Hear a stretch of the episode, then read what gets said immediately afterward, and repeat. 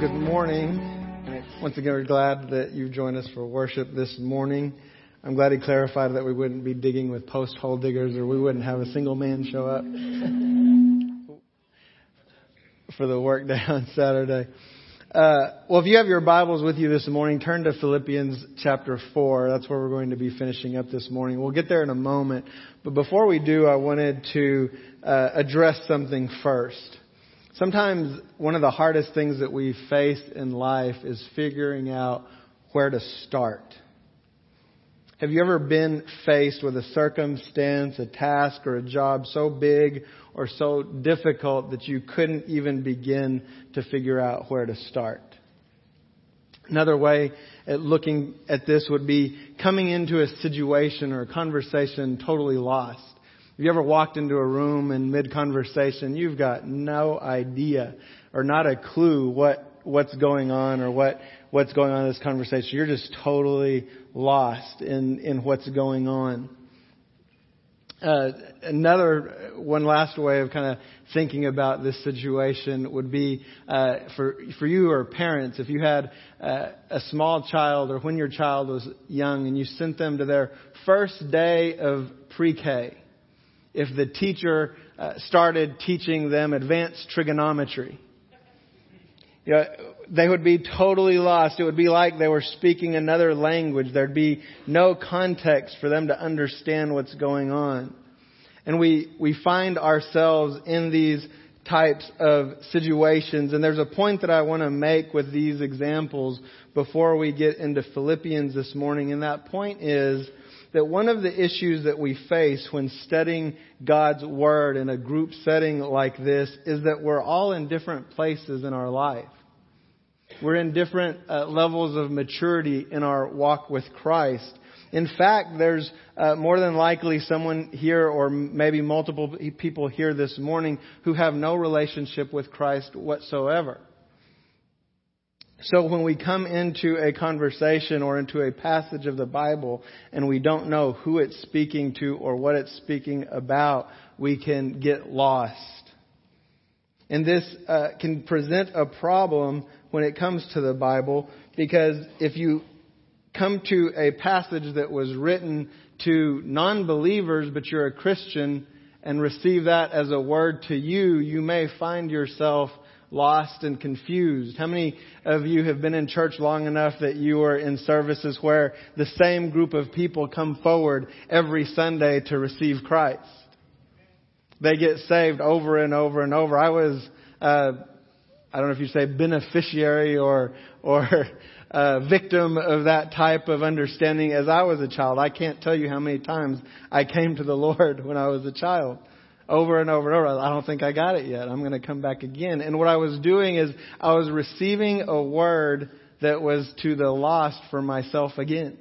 And I was confused. I didn't understand. And the same can happen if you come to the Bible for a word of comfort or seeking after God, but you're not a believer. You can come to a scripture that's written to believers and try to claim it for yourself and for your own. And that's a promise that you're going to hold on to. But if you're not in a relationship with Christ, then that word doesn't apply to you yet. You can't start there. You have to start with Christ. And so while I was thinking about this issue, a picture came to my mind, and I want to talk to the kids for a moment. Look at this picture and tell me what that is. Monopoly. Yeah, they know. This is a Monopoly board game.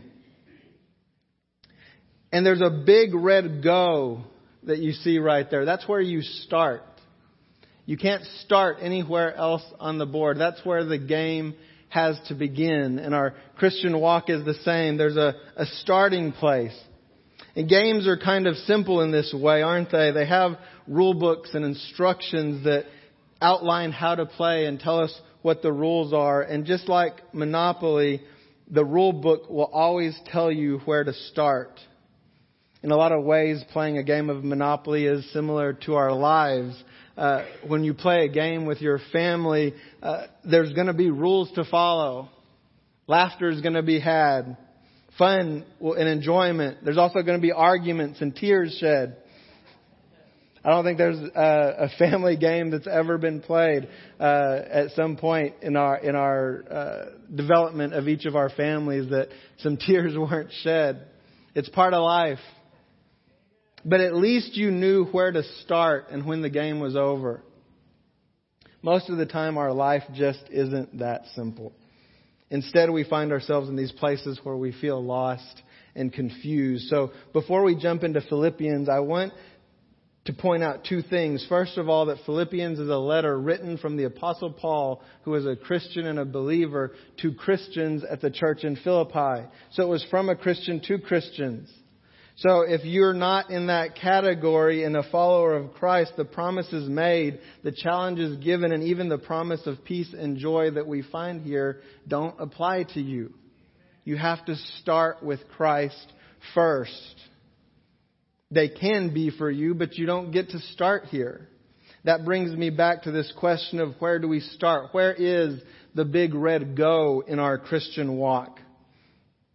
The author C.S. Lewis did an excellent job of making this clear in his book, Mere Christianity. It's an excellent book, and if you've never read it or if it's been years since you've read it, I would encourage you to pick it up.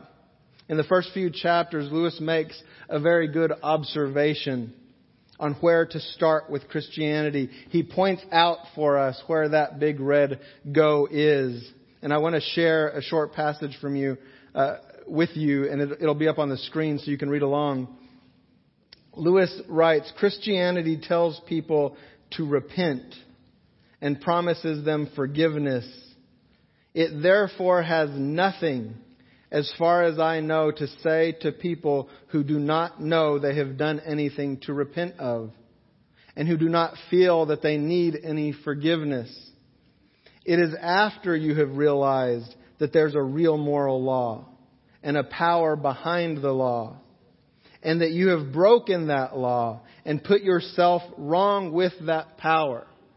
It's after all this and not a moment sooner that Christianity begins to talk. I love how clear he makes it here. Forgiveness in a relationship with God come only after you realize God is real. He has made the rules and we've broken them. And only at that point and not a moment sooner can you even begin to think about starting. And then he goes on. When you know you are sick, you will listen to the doctor. When you have realized that our position is nearly desperate, you will begin to understand what the Christians are talking about. They tell you how the demands of this law, which you and I cannot meet, have been met on our behalf. How God Himself becomes a man to save men from the disapproval of God. The Christian religion is, in the long run, a thing of unspeakable comfort, but it does not begin in comfort. It begins in the dismay I have been describing, and it is no use at all trying to go onto the comfort without first going through that dismay. I think this paints a clear picture why so many are disillusioned today with Christianity. Or how we're deceived in our walk. It's because they don't know where they are on the board. They skipped go and thought they could pick up the game in the middle. But when it didn't work out like they thought it would, they quit playing the game and they walked away. What they didn't understand is they never really started playing. The only way to start is in a relationship with Jesus Christ. But first you have to realize apart from Him, you're dead. You don't need help. You don't need advice. You don't need to be rescued. You're dead and you need to be made alive. That's where we start and there's no shortcuts. There's no cheating. I told the, the first uh, service this morning about playing Monopoly with my cousins growing up and we found out one day that uh, they had hidden money in the bathroom so anytime they got low on funds, they excused themselves and came back with fistfuls of, of money and they were back in the game. They'd found a way to cheat. They'd found a way around the rules, but in the game of life, in the game of Christianity, there is no way to cheat. It can't be done.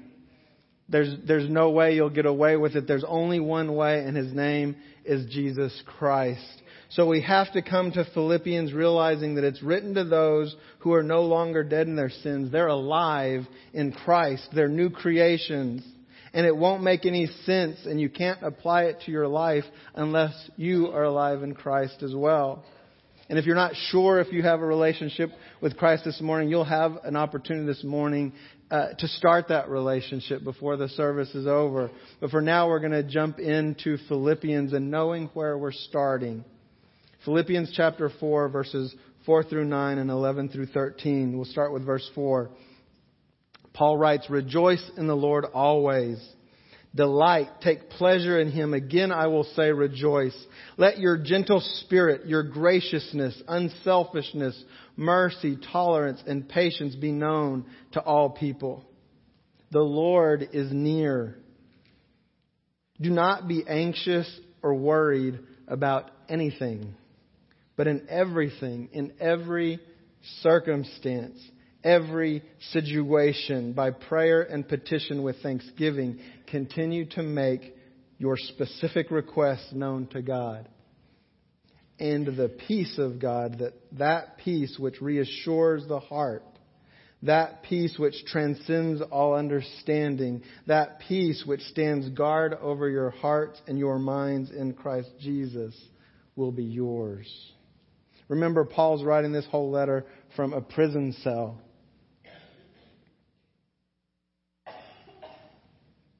We find him here close to the end of this letter, starting to wrap up his thoughts, and he's giving this command to Christians in Philippi, and he's saying, Rejoice.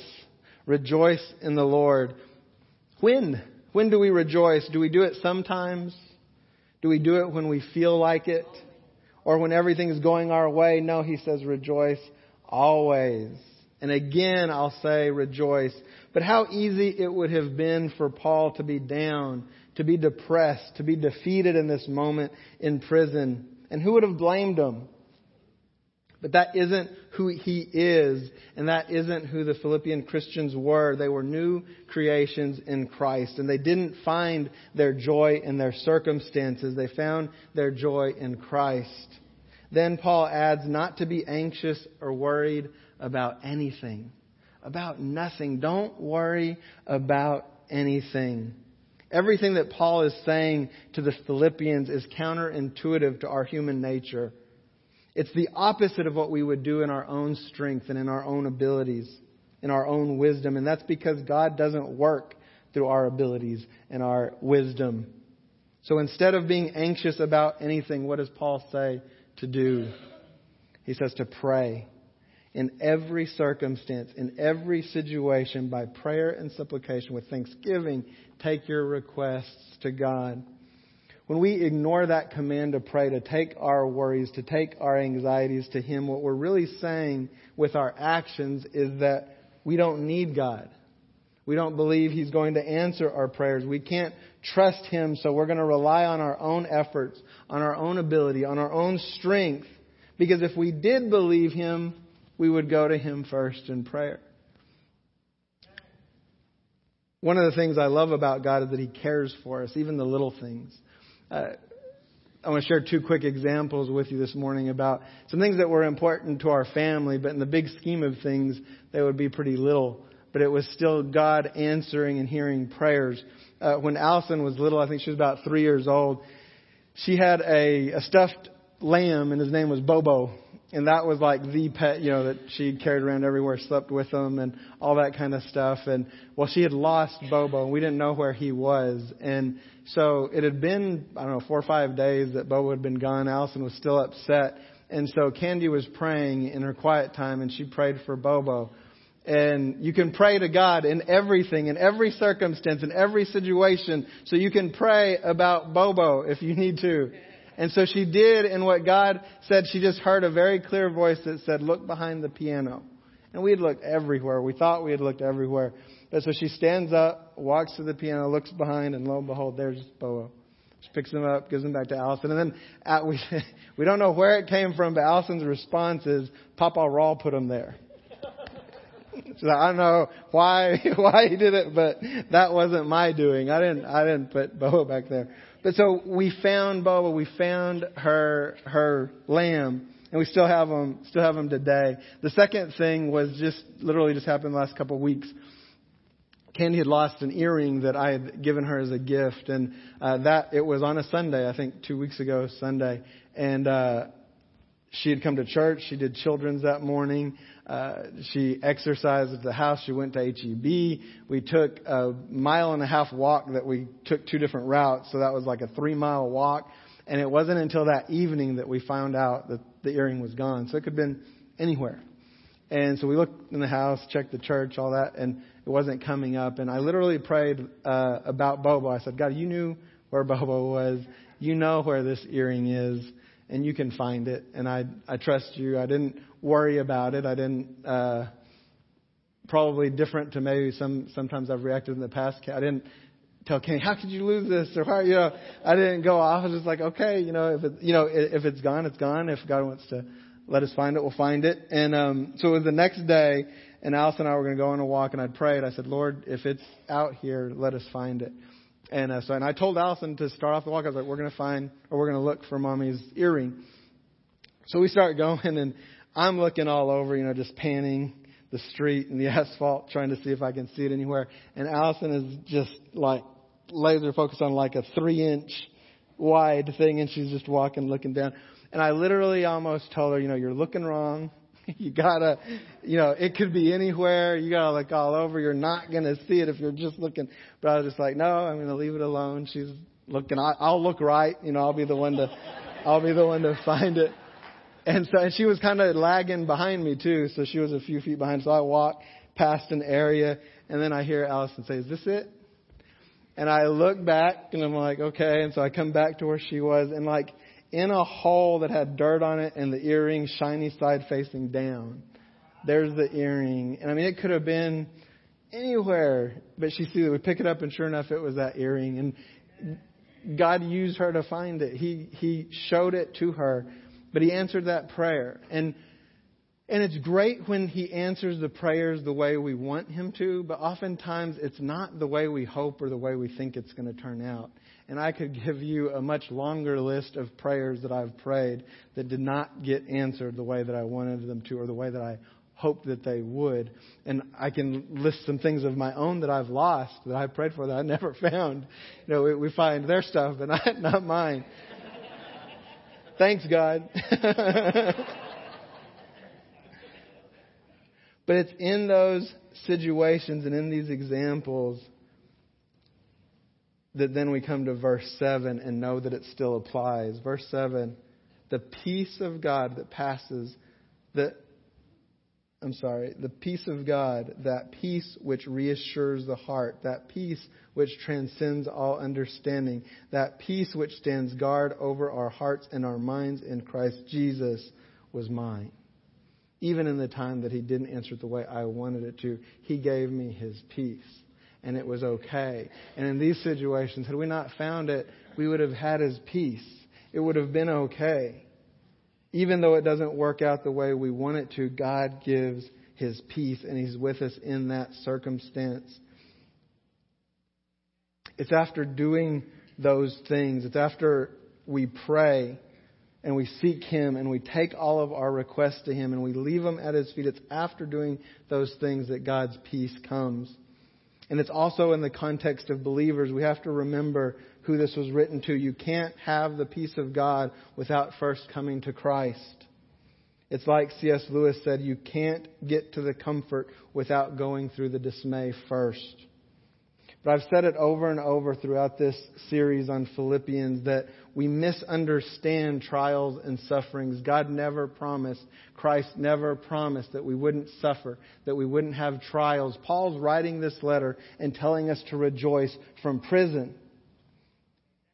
It doesn't mean it's all good. It doesn't mean we don't have problems. What Christ says and what God says is you'll have my peace in the midst of it. The real miracle, God could take away every problem and make your life easy from the day you accept Christ and then you could be happy and, and life would be easy. That would be an easier route to take. The real miracle is that God can say you can go through anything any circumstance, any situation, and I'm going to be with you, and you can have joy in it, and you can rejoice in it, and people will, will marvel in your ability to go through those things because I'm there with you. That's the miracle of Christ. That's the miracle where He can take us through those things, not, not around them or not avoid them, but through those things and say, I'm enough for you. I will be with you. I will be your peace. Paul was a Holy Spirit filled, totally sold out believer in Christ, and he was suffering in prison. It doesn't take you out of the circumstance. It doesn't take you out of the situations. It's Christ present with you in them. And Paul's confidence was in Christ. The circumstance didn't matter. He wasn't even worried about death. We read in chapter 1 that he confident, confidently proclaimed, For him to live was Christ and to die was gain whatever the circumstance, whatever the situation, it was going to be okay because he was with Christ. Then in verse 8, Paul gives us some practical ways to stay in God's peace. Verse 8, and you'll see it on the screen, he says, Finally, believers, whatever is true, whatever is honorable and worthy of respect, whatever is right and confirmed by God's word, whatever is pure and wholesome, whatever is lovely and brings peace, whatever is admirable and of good repute, if there's any excellence, if there's anything worthy of praise, think continually on these things. Center your mind on them and implant them in your heart. The things which you have learned and received and heard and seen in me, practice these things in daily life, and the God who is the source of peace and well being will be with you. Once again, Paul points out that the beginning, at the beginning of verse 8 that he's writing to believers. And he goes on to say, constantly keep your thoughts and minds on what's true, what's honorable, right, pure, and the list goes on and on. He's saying, practice these things in your daily life, and God, who's the source of peace and well being, will be with you. He will guard your heart and your mind, and you can have peace and not worry and not, not have anxiety in every situation, in every circumstance. There's a Christian psychotherapist named uh, Deborah Bumbauer. I don't know if I'm pronouncing her right, name right, but she found in her study that when we practice what God is speaking through the Apostle Paul in Philippians, that our physical minds can literally be renewed she stated, We're seeing that what we think about actually grows neural networks. The more we think about something, the more we grow that neural connection. So God created our minds, our physical brain, literally to rewire itself on what we set our mind on. So when we make a practice of thinking on these things, turning to God in prayer for everything and rejoicing in God, we'll have His peace. He's going to literally renew your mind. We get to choose what we think on. It's a matter of choice. We decide what we set our mind on. There was a story I came across during my study of a young lady who was in college and she was very bright and intelligent. She was a Christian and she wanted to volunteer at a, at a Christian girls camp as a counselor. So she volunteered and they accepted her and she got to camp. But rather than being assigned as a counselor, she got assigned kitchen duty. And she was in the kitchen and helping prepare meals and she was uh, peeling potatoes. I think that's like punishment in the army. you know, this wasn't what she planned on. This is what wasn't what she signed up for. Well, the the leader of the camp kind of heard about the situation and she came and she was apologetic to the young girl and she says it's too bad that a young woman of your education should have to peel potatoes. But the girl looked up brightly and this was her response. But Miss Baldwin, remember, I don't have to think about potatoes while I'm peeling them. She knew she could set her mind on whatever she wanted to. She could be doing whatever task had been given to her, but set her mind on Christ, set her things on the things above. How often do we find ourselves in those circumstances and all we do is we look at the negative? We focus on everything that's wrong. We say, God, how could you put me in this situation? That girl could have said, Do they know who I am? You know, how much experience I have as a, you know, freshman or sophomore in college. You know, I, I know everything. But they put me here in the kitchen. No, but think about the maturity level that that young lady had at that age. She really could have helped out some of those young ladies, but God was teaching her something in that situation, and she rose to the occasion. And we can do the same. We can set our minds on Christ and the things that are lovely and pure and wholesome, regardless of our circumstance. That's how Paul could have joy and rejoice and command the Philippians to rejoice from a prison cell. And in verse 11, he says, Not that I speak from any personal need, for I have learned to be content and self sufficient through Christ, satisfied to the point where I am not disturbed or uneasy, regardless of my circumstance. I know how to get along and live humbly in difficult times, and I also know how to enjoy abundance and live in prosperity. In any and every circumstance, I have learned the secret of facing life whether well fed or going hungry, whether having an abundance or being in need. So, what is that secret? Let's look at verse 13. I can do all things which he has called me to do through him who strengthens and empowers me to fulfill his purpose. I am self sufficient in Christ's sufficiency. I'm ready for anything and equal to anything through him who infuses me with inner strength and confident peace. Paul really wraps it all up here in chapter 4 in just a few verses. He's saying, In any and every circumstance, I'm good because I'm in Christ. Anything He calls me to do, I can do because He's going to provide for it. He strengthens me, He empowers me, He is my sufficiency. Everything comes from Christ. Jesus Himself backs up Paul uh, in what he's saying. Yeah. Several phones. Uh oh. What is that? Amber Alert. I'll give y'all a second.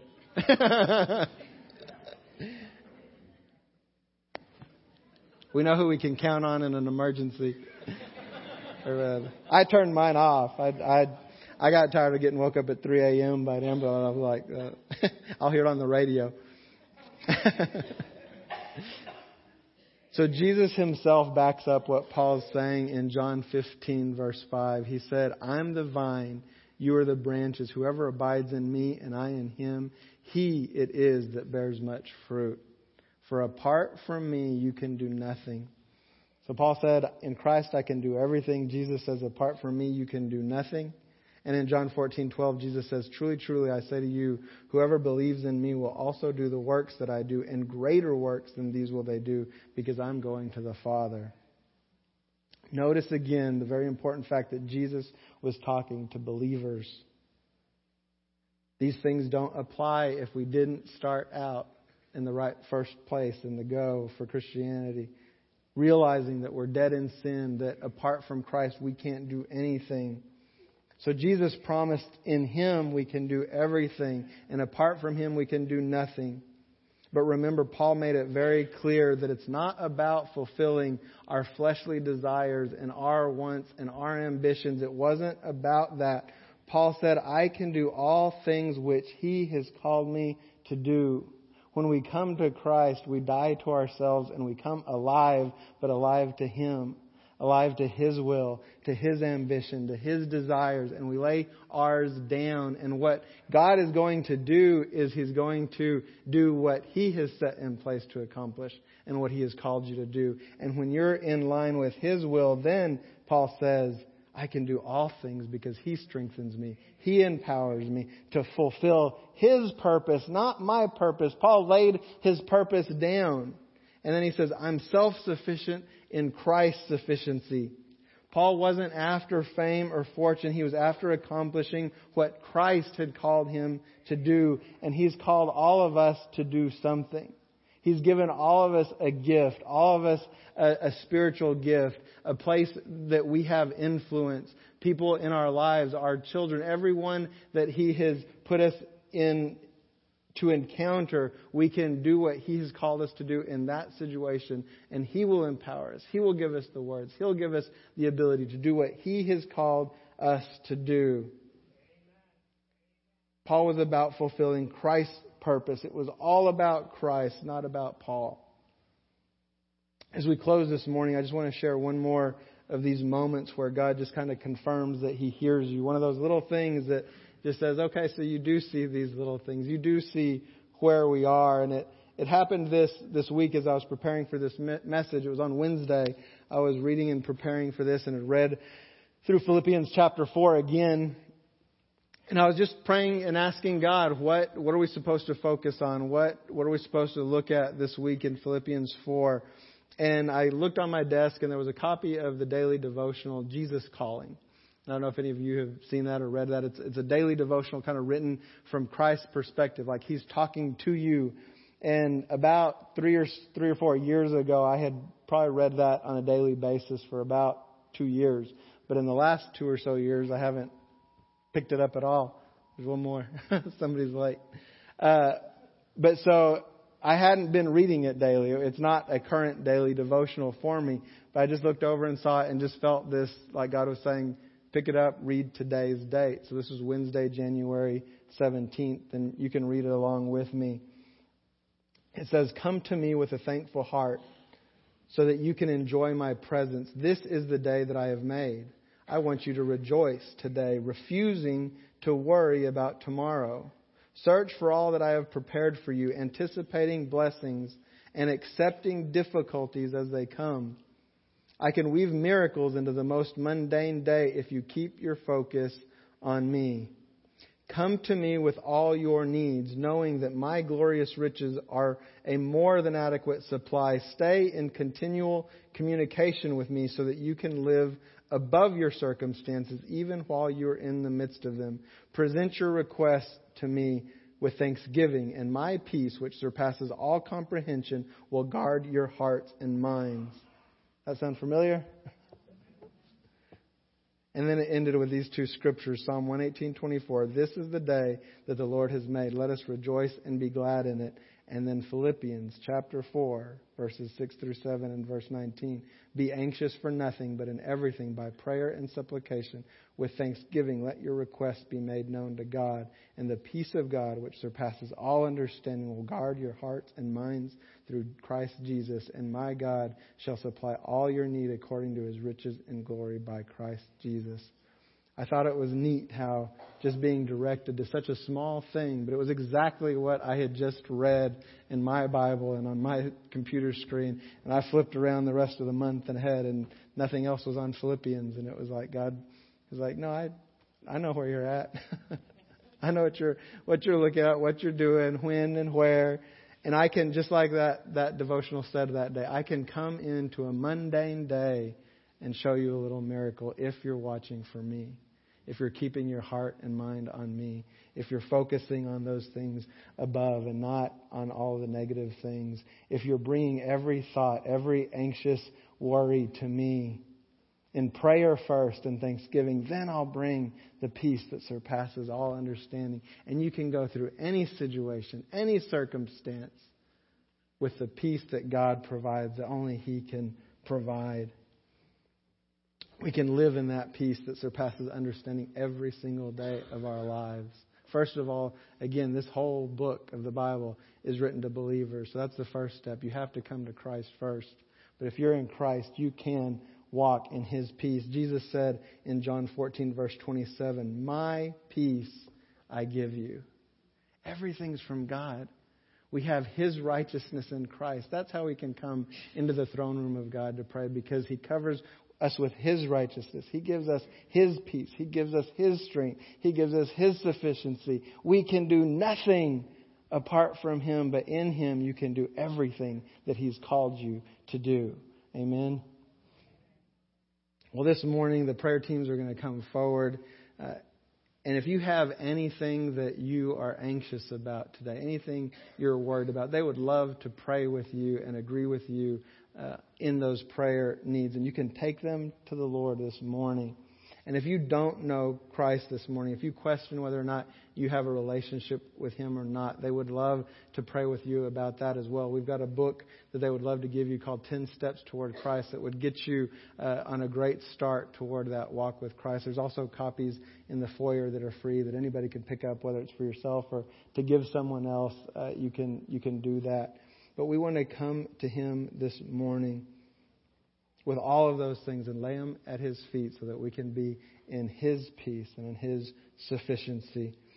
Bow your heads with me and let's pray. Dear Heavenly Father, we just thank you. We thank you for who you are. We thank you for everything that you've done, that you've made a way, that you've provided a way in every circumstance. And whether you answer the way that we think you should or not, if we take all of our requests to you and lay them at your feet in faith, you will give us peace. You will be with us in every circumstance, in every situation, and we can have that peace that surpasses all understanding. You'll never leave us. You'll never forsake us. You never have, and you never will, and we thank you for that. Lord, I just pray that you would use us in every situation that we find ourselves in to be witnesses, to be lights in the world to those around us, that they would know that they would know that there's a reason for our joy. There's a reason we can rejoice when things are, are difficult because we have Christ and He's with us in every situation and in every circumstance. In your name we pray. Amen. Thank you for listening to this week's message. For more information or to listen to past sermons, go to newcovenantlampasas.com.